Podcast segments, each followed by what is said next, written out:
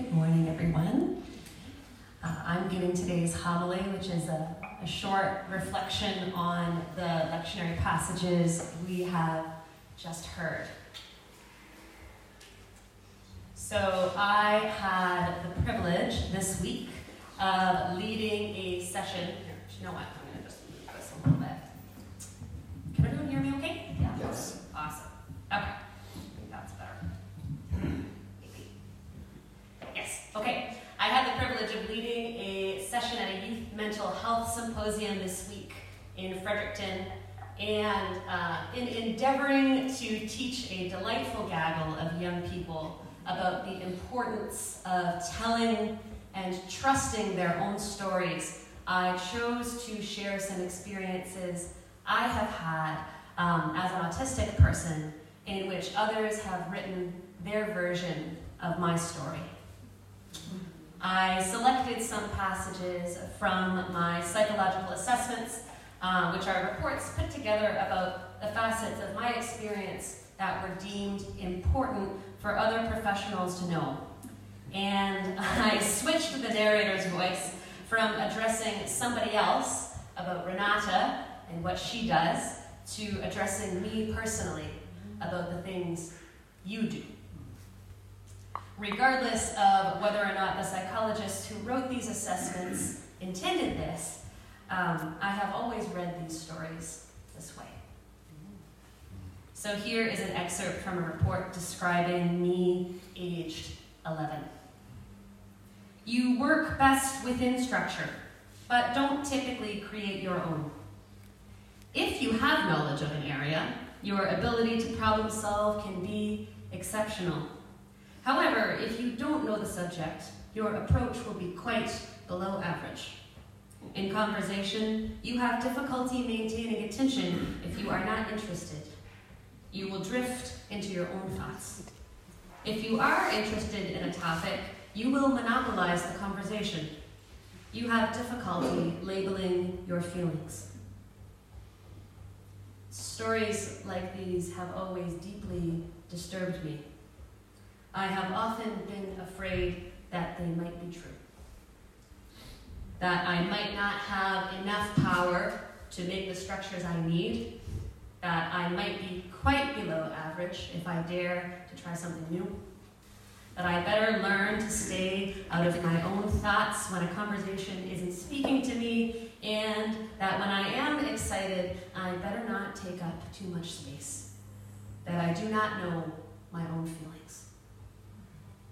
Over time, I have been able to separate the precious from the worthless in stories like these. I have found language that resonates deeply with my inner mystery, and I have used it to describe my experience from my own perspective. The journey that has led me to finding this language and the capacity I have to share in this language are gifts from God that I am deeply grateful for. And I have reaped privileges from this capacity. I've received affirmation as a person with something to say, and most tangibly, I am being given the floor to speak and teach. These too are gifts from God that I treasure. However, I think the scriptures particularly the ones that we have just read, remind us of a higher calling that we have as the church in affirming the voices of our siblings in Christ. I think that we are called, as the body of Christ, to do more than be on the lookout for the Holy Spirit in the exchange of well articulated words. There are many deep insights to be found in speeches and in texts but we cannot forget that there are many ready to prophesy right now who do not choose to speak in this way. In the Acts passage we have just heard, we see the power of the Spirit to communicate across gaps in spoken languages. But this is not the full extent of what God has done in giving us the Spirit. God has given each of us tongues of fire, divine breath, food from her hand that sustains our life force, gifts of every kind. When the witnesses to Pentecost remark, we hear them declaring the wonders of God in our own tongues. These tongues are the tongues they are talking about, our own tongues of fire. It is not just words that are being shared in the Spirit, it is a deeper magic that goes far, far beyond. If we forget that this magic is what energizes us as Christian community, not just the exchange of clearly articulated language, we are leaving crucial members of the body of Christ behind. I think often of my autistic siblings in Christ, of our diversity in communicating our inner worlds, and how often our contributions are shared for us, especially when we are children. I think of those who find writing or speaking anxiety inducing, those who are still learning to use language coherently, or those who are losing their capacity to do this. For some, words are not the dominant tongue with which they communicate. If we pay attention, we shall see indeed that the whole body of Christ is in bloom and blossom in music, in shrieks, mud pies, apple pies, flapping arms, dancing in the grocery store, sloppy kisses, big toothless smiles, marker scribbles, even on the walls, embroidery, not to mention the marvels that we see in creation beyond what humans contribute. Each voice has deep, deep dignity. And they will prophesy. This can be ignored, but never denied. Thanks be to God. My hope is that as we continue to affirm and celebrate those in our communities that have the gift of speech, as we traditionally define it, that we are all looking for ways to give just as much support to ways of speaking that are different gifts from God. We do ourselves a profound disservice if we allow any person's capacity to contribute to our community to be treated as a problem to be solved. Embracing the diversity of our spiritual giftings often takes patience and creativity. We won't always completely understand each other, um, but I think holding and forgiving the tension, because if we don't forgive, what are we going to do with it?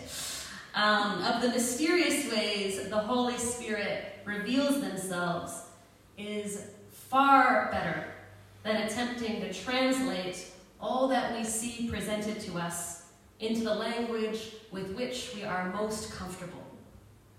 Too much is lost this way. Take it from someone whose experience has been translated many a time. And so, this Pentecost, remember and celebrate the sheer abundance of spirit that is ever flowing in each one of you. And look around you.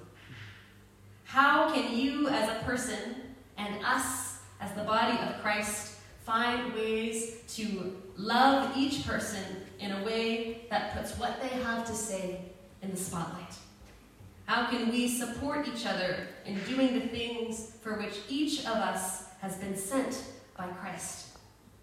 We have a pulpit or a music stand um, that we are eager to share, and thanks be to God for that. But how else can we make space for people to show us the Holy Spirit moving in our community? God bless you, wielders of sacred flame. Fan and be fanned.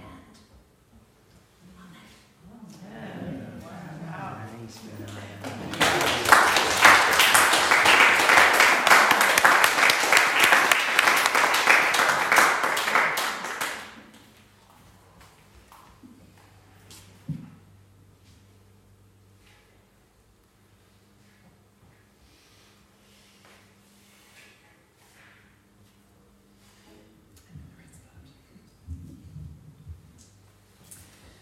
So now we go from this place back into the world.